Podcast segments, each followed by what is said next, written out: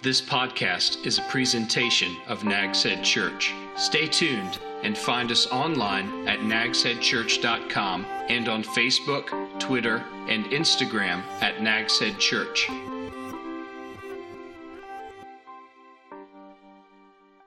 Look in your Bibles, if you will, to the first chapter of Judges. If you didn't bring a Bible, we've got one in the chairs for you, the green chairs, some of them, and under the blue chairs. If and if you're here today, maybe uh, church and and um, and Christianity might be new to you, or maybe you don't own a copy of the Bible. I've, we've got one that we'd like to give to you. If you'll stop at our Welcome Center on the way out, and uh, we'd be more than happy uh, to put that in your hands.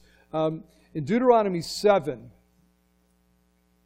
you will find, if you were to go back there, you'll find God's promise to Israel. And his promise to Israel sounded like this Listen, as you go into the land, I'm going to go before you. I'm going to walk right in front of you as you go into the land, the land of promise. And he guaranteed them in Deuteronomy 7 here's my promise. If you'll remain faithful to me, he's going to drive out, I'll drive out the enemy nations. And that, and uh, he will give you, God would give them victory as they as they did that, as they uh, went against these enemies and drove them out of the land, and He'd give them victory, and He would give them blessing, and He would give them prosperity agriculturally and every other way. He said, You've got to go in and you've got to destroy the idols and the altars to the false gods. You cannot let them remain. They were not to allow their sons and daughters to intermarry with the pagans because he knew that if they did, that religion, that false religion, would stay within the homes, within the families, and would destroy Israel from the inside out. So they had to have faith and they had to believe in their amazing God. And he said to them, verse 7, chapter 7, verse 17 to 19 of Deuteronomy 7, he said, If you say to yourself, These nations are greater than I, how can I drive them out? Don't be afraid of them. Be sure to remember what the Lord your God did to Pharaoh and all Egypt. The great trials that you saw, the signs and wonders, the strong hand and outstretched arm by which the Lord your God brought you out, brought you out of Egypt. Remember that. The Lord your God will do the same to all the peoples you fear. But, he told them, if you fail, and you disobey and you fall into the worship of false gods, you're going to see, God told them, you will see my anger. I promise you that. And he would allow them. He said, if you fail to drive them out, I will allow you to be defeated. So let's begin today with chapter 1 of Judges, verse 1, and, uh, and see what, what happens. All right, follow along with me as I read. After the death of Joshua, now, this gives us some historical context. Joshua was the leader who was appointed by Moses. Moses was appointed by God. And Joshua took them into the land, and he lived a long life. He lived to be 110 years old. After the death of Joshua, the Israelites inquired of the Lord. They went to the high priest and said, Find out from God what he wants us to do. And that's what they would do. They'd go to the high priest, and the high priest would beseech God, say, God, what, what's your will? And God would reveal that to the priest. Who will be the first to go to fight for us against the Canaanites? All right, we're in here, and there are these seven Canaanite nations that still remain in the land that have not been driven out yet. Who goes first? You know, uh, a lot of people don't always want to go first, you know. Who goes first? Who's going to be on the front lines? Who's going to take the first battles? And the Lord answered, Judah is to go. I've handed the land over to him. Now, when it speaks of Judah and it speaks of him, it's talking about the nation of the tribe of Judah, the family of Judah, hundreds of thousands of people. So that's God uses the term him because it was started. The the forefather of this family called Judah was a man named Judah, and Judah was the one blessed by his father Jacob to be the first one and to be the one that would lead the rest of the nation. And so God continues that. Judah gets to go first.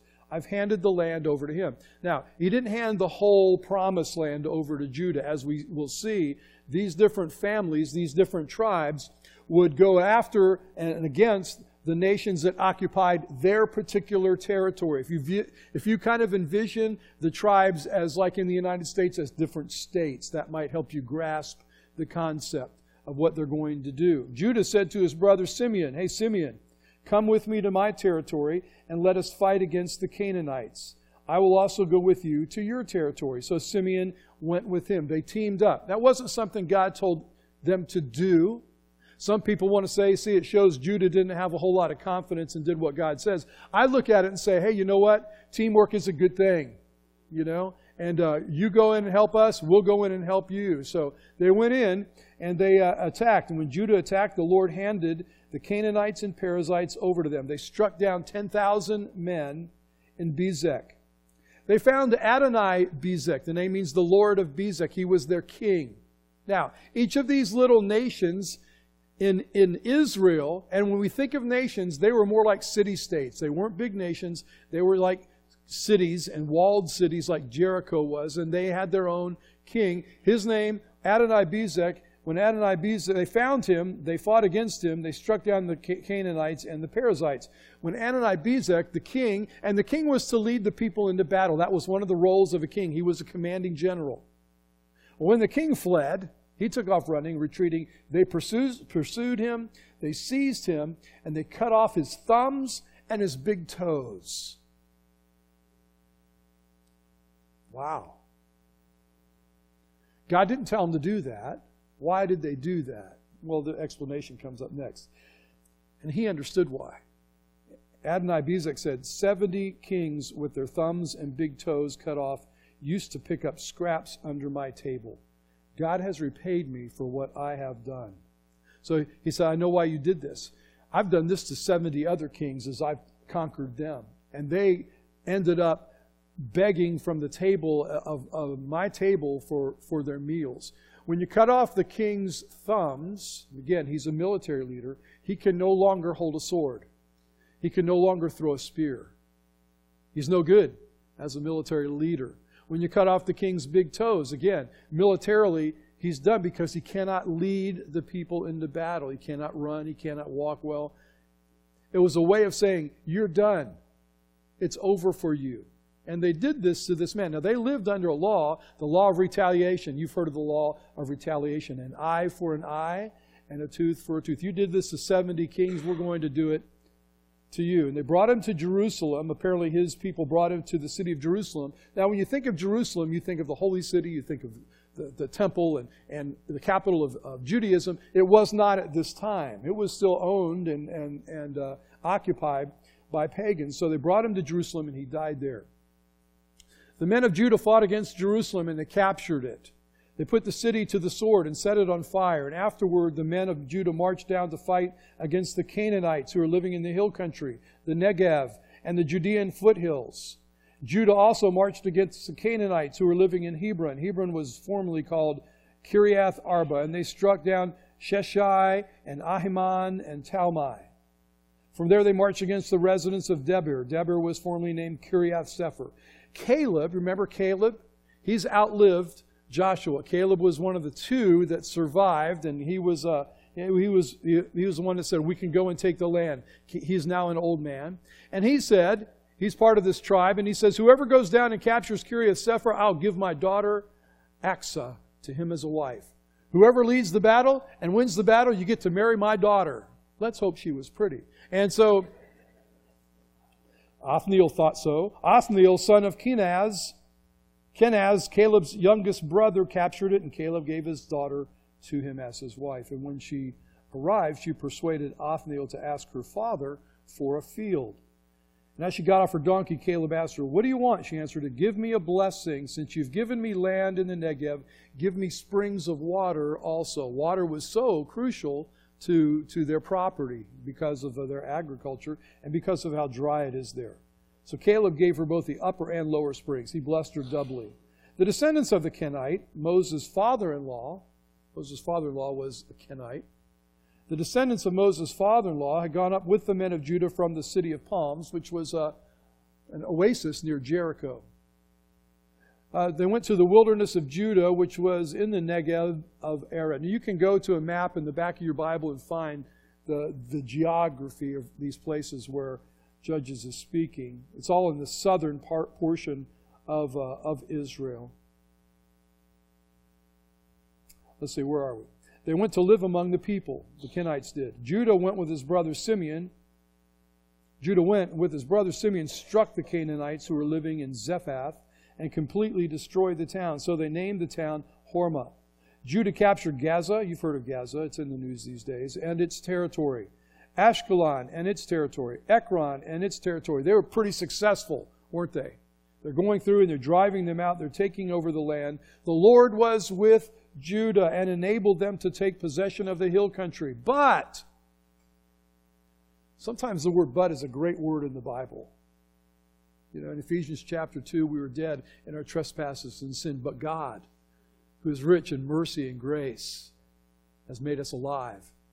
That's a great but in the Bible. But there are some bad buts in the Bible, and this is one. But they could not drive out the people who were living in the valley because those people had iron chariots. We can't beat them, Lord. They've got greater technology than we have. Judah gave Hebron to Caleb just as Moses had promised, and Caleb drove out the three sons of Anak who lived there. At the same time, the Benjaminites did not drive out the Jebusites who were living in Jerusalem. Now, they had already gone to Jerusalem and they'd taken Jerusalem, but they didn't take it completely. They didn't occupy it. They burned it, but the Jebusites still lived there, and Benjamin, that tribe, could not drive out the occupants of Jerusalem.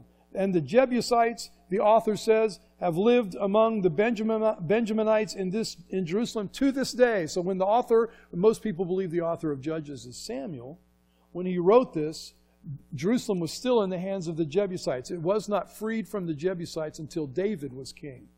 And then he took the city of Jerusalem and made it the city of David. He made it his capital. The house of Joseph also attacked Bethel, and the Lord was with them, the sons of Joseph, his, his sons' tribes. They sent spies to Bethel. Bethel means the house of God. They sent spies to Bethel, the town was formerly named Luz. The spy saw a man coming out of the town and said to him, Look, if you'll show us how to get into town, we'll treat you well. And so he showed them the way into the town, and they put the town to the sword, but released the man and his entire family. Well, then the man, this probably was a mistake, because the man went to the land of the Hittites, who are other enemies of Israel, who need to be driven out of the land, and he built another town, named it Luz, and that's its name to this day. So they did, you know, he helped them, but that wasn't such a good deal. We'll talk about that in a moment. At that time, Manasseh, another family, failed to take possession of Beth Shean. It, and its villages of Taanach, and its villages are residents of Dor, and its villages are the residents of Ibleam. And its villages or the residents of Megiddo, and its villages. The Canaanites refused to leave the land. They said, We will not leave. You can't drive us out. When Israel became stronger, they made the Canaanites serve as forced labor, but never drove them out completely. They didn't drive them out. They said, well, since we can't beat them, we'll just make them our slaves.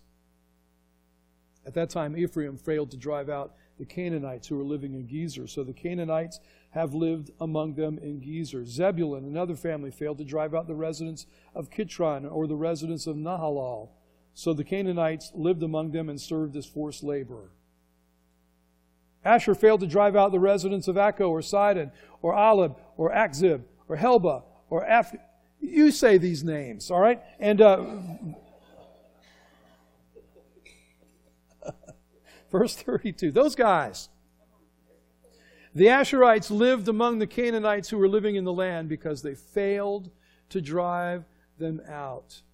Naphtali did not drive out the residents of Beth Shemesh or the residents of Bethanath.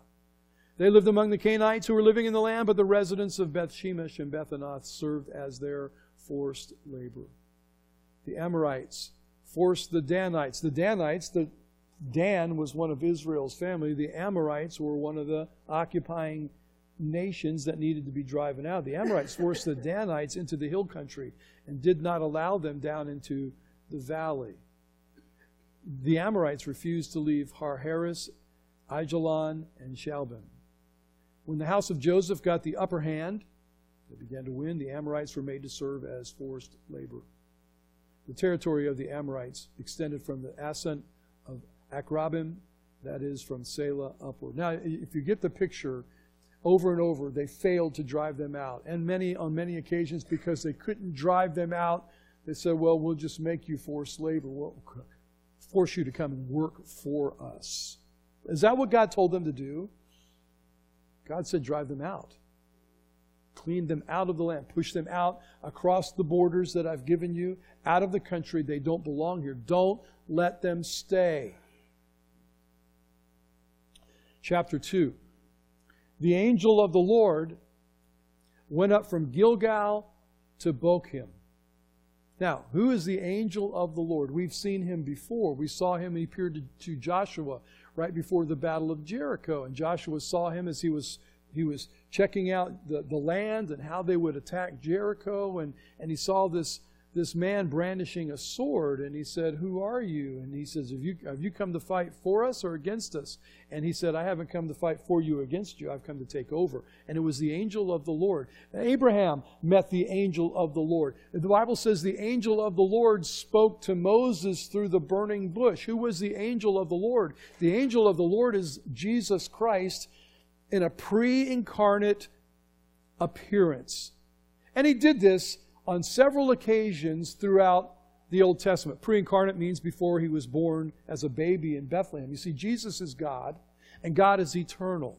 And so he would make special appearances, and he's always described as the angel of the Lord, and he would come and speak to men about specific things, and warnings oftentimes, but also promises. The angel of the Lord went up from Gilgal to Bochim and said, I brought you out of Egypt and led you into the land I had promised to your fathers. I also said, I will never break my covenant with you. Right? Again, this is how we know who's speaking. He's talking about his covenant with them. With the people who are living in this land. You are not to make a covenant with the people who are living in this land. The covenant, by the way, is found in Exodus chapter 34, verses 10 to 13. You're to tear down their altars. But, he says to them, after all that we just read in chapter 1, they failed, they failed, they failed, they failed. They feared. You've not obeyed me. What is this you have done? Or could be read, Why have you done this? Why have you disobeyed me? Therefore, because you have, I now say, I will not drive out these people before you. I won't go before you and drive them out. No, because you failed to disobey me. They will be thorns in your sides, and their gods will be a trap for you. When the angel of the Lord had spoken these words to all the Israelites, the people wept loudly. And so they named that place Bochim, which means weeping. They named that place Weeping and offered sacrifices there to the Lord. Then what we have, you jump to verse 6, and it's kind of like a parenthesis here. Because we've already been told in verse 1 of chapter 1 after Joshua died, now Joshua is alive. He didn't come back from the dead. This is just an explanation. And this is really a rehash of the end of the book of Joshua, is what this is. It gives us some historical context. Joshua sent the people away. Once they got into the land, he dispersed them, said, Go and take your territories. And the Israelites went to take possession of the land, each to his own inheritance, each family to the portion of land that God had given them, that had been divided up to them. The people worshiped the Lord throughout Joshua's lifetime. Again, before chapter 1, verse 1, the people worshiped the Lord throughout Joshua's lifetime and during the lifetimes of the elders who outlived Joshua. Remember last week we said God, God ruled the people through, uh, the, through Moses. He was the God appointed leader, and then Joshua was the God appointed leader. And after Joshua died, it was the elders who had, had lived through the crossing of the, the, the, the survived the traveling through the wilderness and gone across the Jordan River and seen the, the possession of of, um, of Jericho, and these elderly uh, men began, began to lead the nation of Israel as a theocracy under God, the king. And these elders were godly men, and they worshiped God while these elders were alive. They had seen, these elders had seen all the Lord's great works he had done for Israel. And Joshua the son of Nun, the servant of the Lord, died at the age of 110. And they buried him in the territory of his inheritance in Timnath Erez, in the hill country of Ephraim, north of Mount Gaash. And get verse 10. That whole generation was also gathered to their ancestors.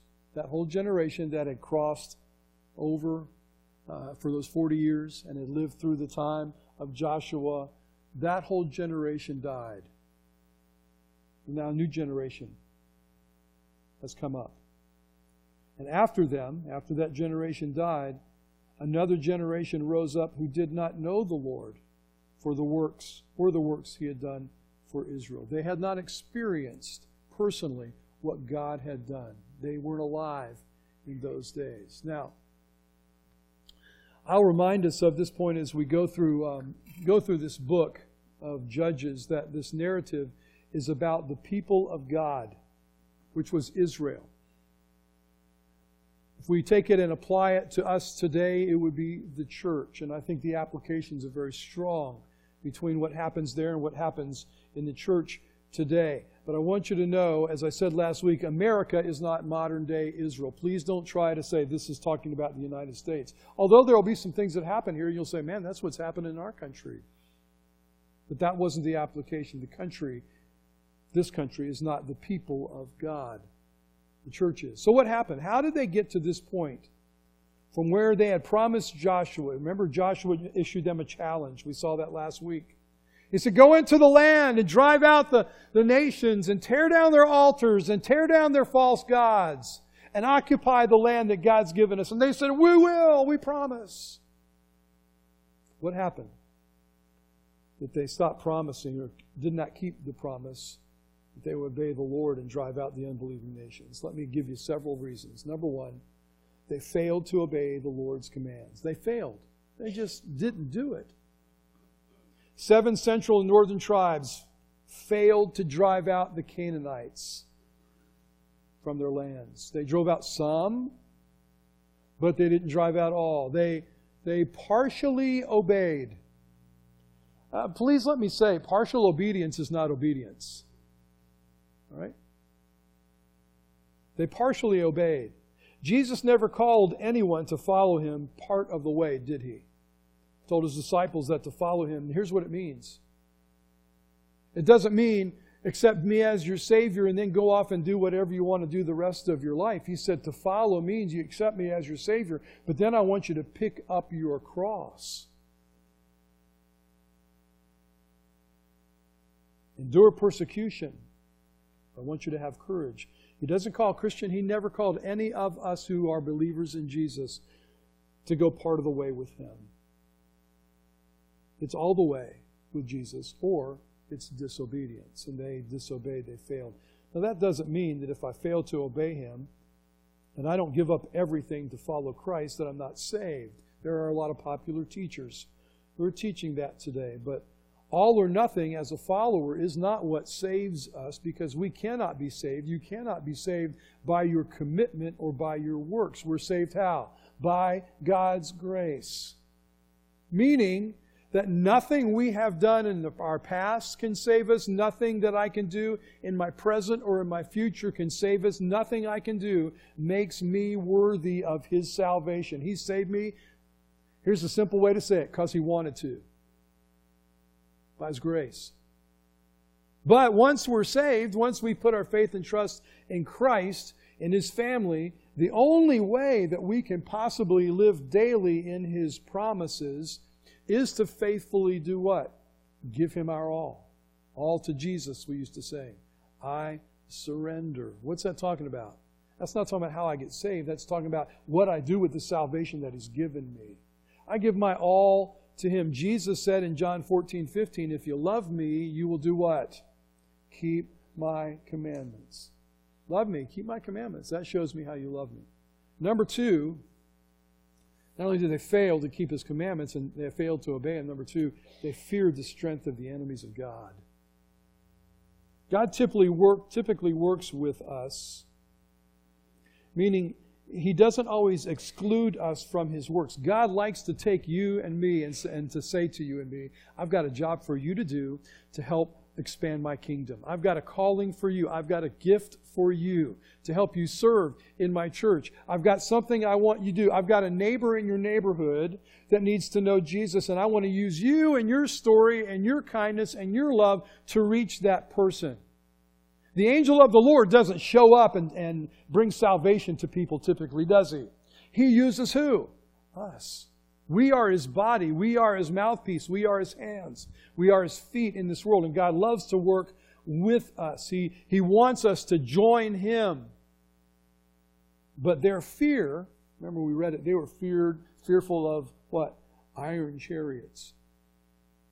Kept them from attempting greater things for God. And fear, here's what fear does in your life fear becomes a paralytic in your spiritual progress. That's what fear does. It shuts us down. It stops us cold. It freezes us in our tracks. We see something bigger and stronger and we just stop. I can't go there, God. I can't cross that fence. I can't climb that wall. I can't break down that barrier. I just can't, man, it's just too strong against me, God. And we forget, as they did, that God promised, I'll go before you. I think God could handle iron chariots, don't you? We forget that God is with us and we forget that He can't be stopped by anything. We forget that.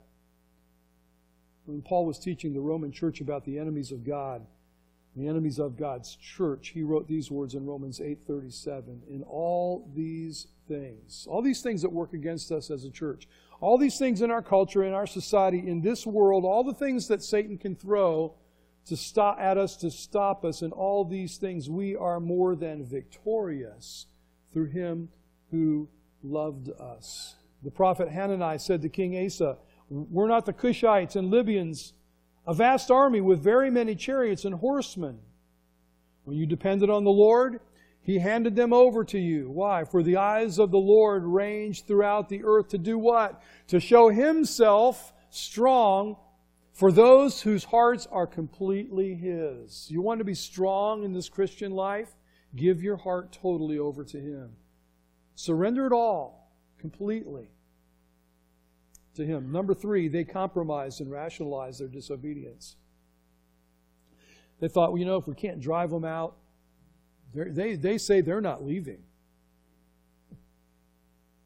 I, saw in the news the other day about this parent that called 911 because her child would not put on her seatbelt in the car. So she called the cops. Dear nine, hello. I can't make my three-year-old put her seatbelt on. I won't go there right, very much right now, but They thought if we can't drive them out, we can't make them do what God's told us to make them do, then let's just allow them to stay, but we will enslave them. They said, let's take the lemons of our failure and turn them into lemonade. God didn't want them drinking lemonade. If we keep them as forced labor, they'll work to make our economy greater than it could have been without their labor. And the problem was this lemonade, keeping the idolaters among them would lead to their own spiritual corruption. Not obeying, not doing what we know we're supposed to do, quenches, the Bible says, that stifles the work of God's Spirit within us. Living obediently, eh, you figured this out. If you've been a Christian very long at all, you, you know this to be true. Living obediently for the Lord is not easy in this world. It isn't. And you say, well, it's got to be easy for you, Rick. You're a pastor. It's got to be simple. Not so. Not easy for any of us. It's hard. And so we, when we can't seem to get it right, what's the temptation? You know what it is? Let's do the next best thing. You ever tempted to do that? Can't get it right, I'll do the next best thing. Number four, they suffered for their disobedience and lack of faith. Israel went from worshiping God to worshiping and doing evil in God's sight. And listen, in one generation. One generation. That's all it took. The previous generation must have failed to teach their children to worship God and obey His commandments. One commentator said the neglect of the fathers led to the apostasy, the false doctrine of the sons, the neglect of the fathers. A retired pastor shared with me recently that he had a conversation with the dean of a prominent Baptist universities.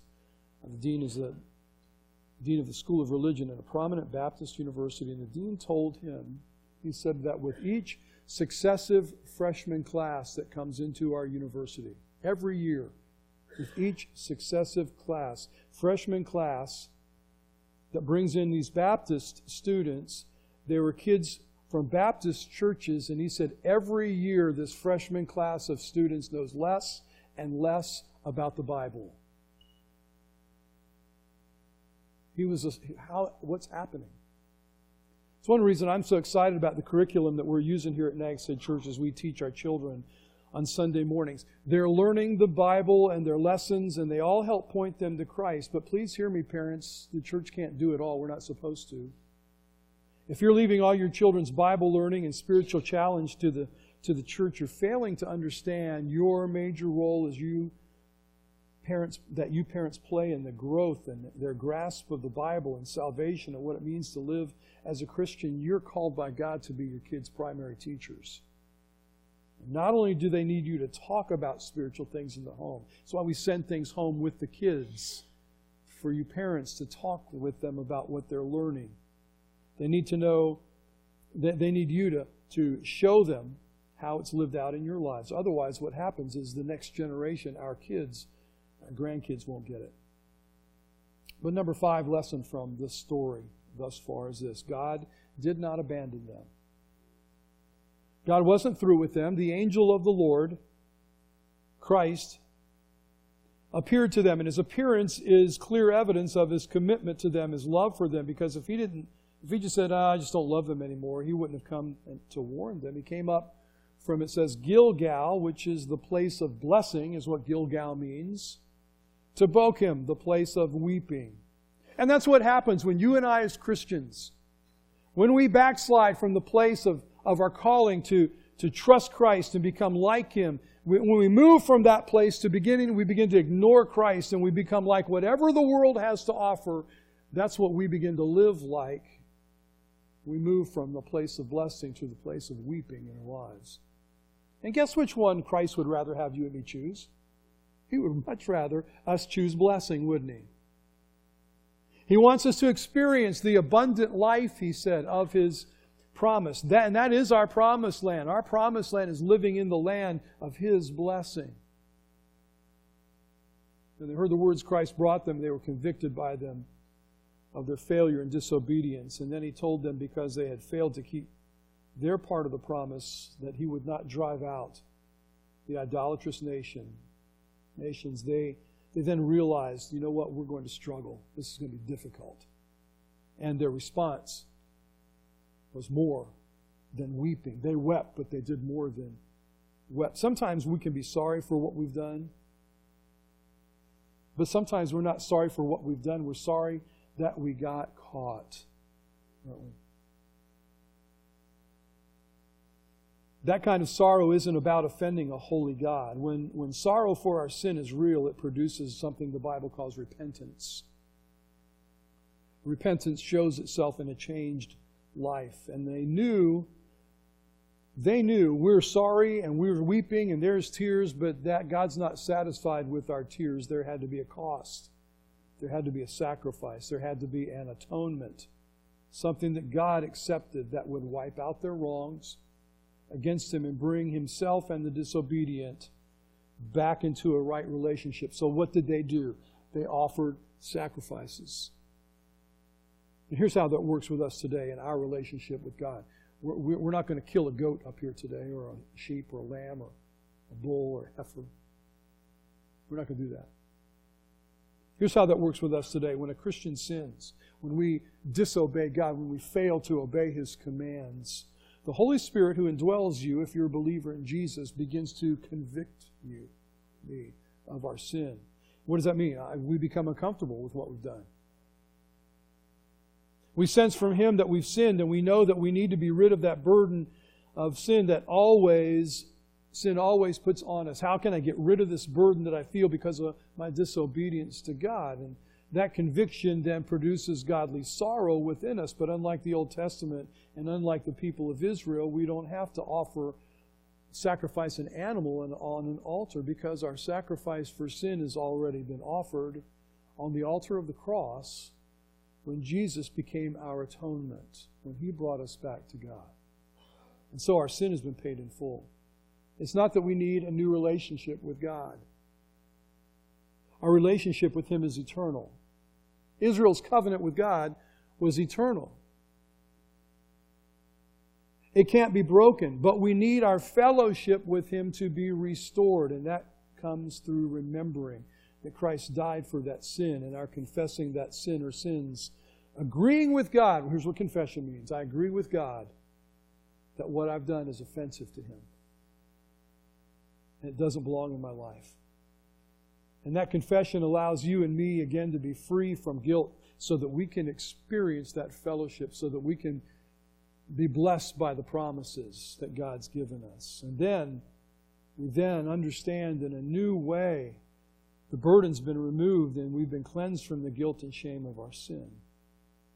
And communion, we're about to do communion, reminds us of this privilege that we have with God. Now, some think this when I trust Jesus as my Savior and He gives us my everlasting life, I can now sin however I choose, and it's okay because He has forgiven me.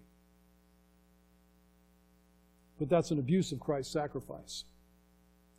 What happens in a born again person is the Spirit of God makes us new. He makes us new.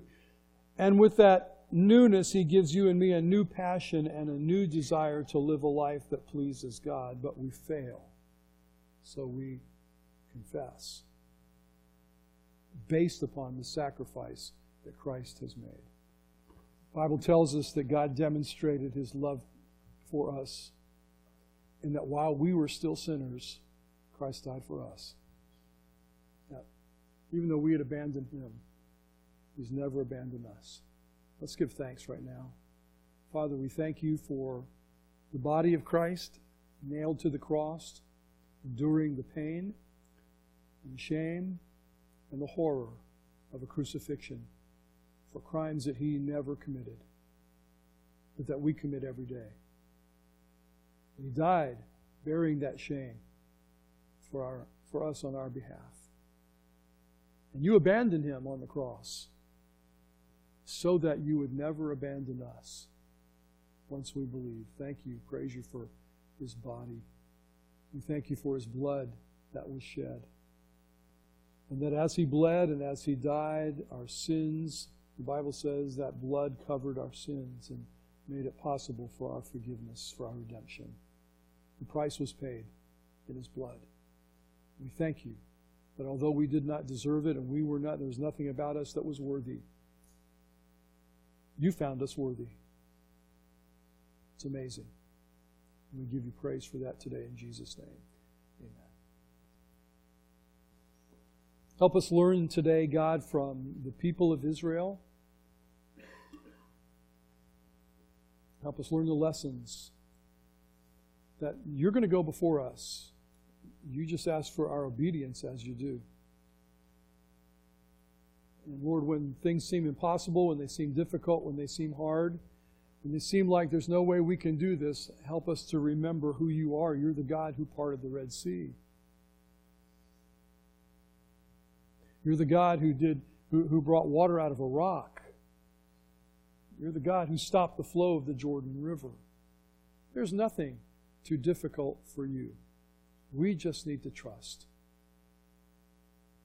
and drive out from our lives those things that the world bombards us with every day. Not to rationalize and not to keep things if we can't get rid of them, not to say, well, it's not so bad, I'll do the next best thing, but Lord, to drive them out, to rid ourselves of those things that pull us away from you. Bless this day, Lord, as we honor you with it, and I pray that you'll bring us back next week. I pray, God, that you'll give us a week this week of conquering uh, the things uh, that are in our lives that would pull us, direct us away from worshiping you, that we would see you go before us. In Jesus' name I pray. Amen. This has been a presentation of Nags Head Church. Love God, love others, reach the world.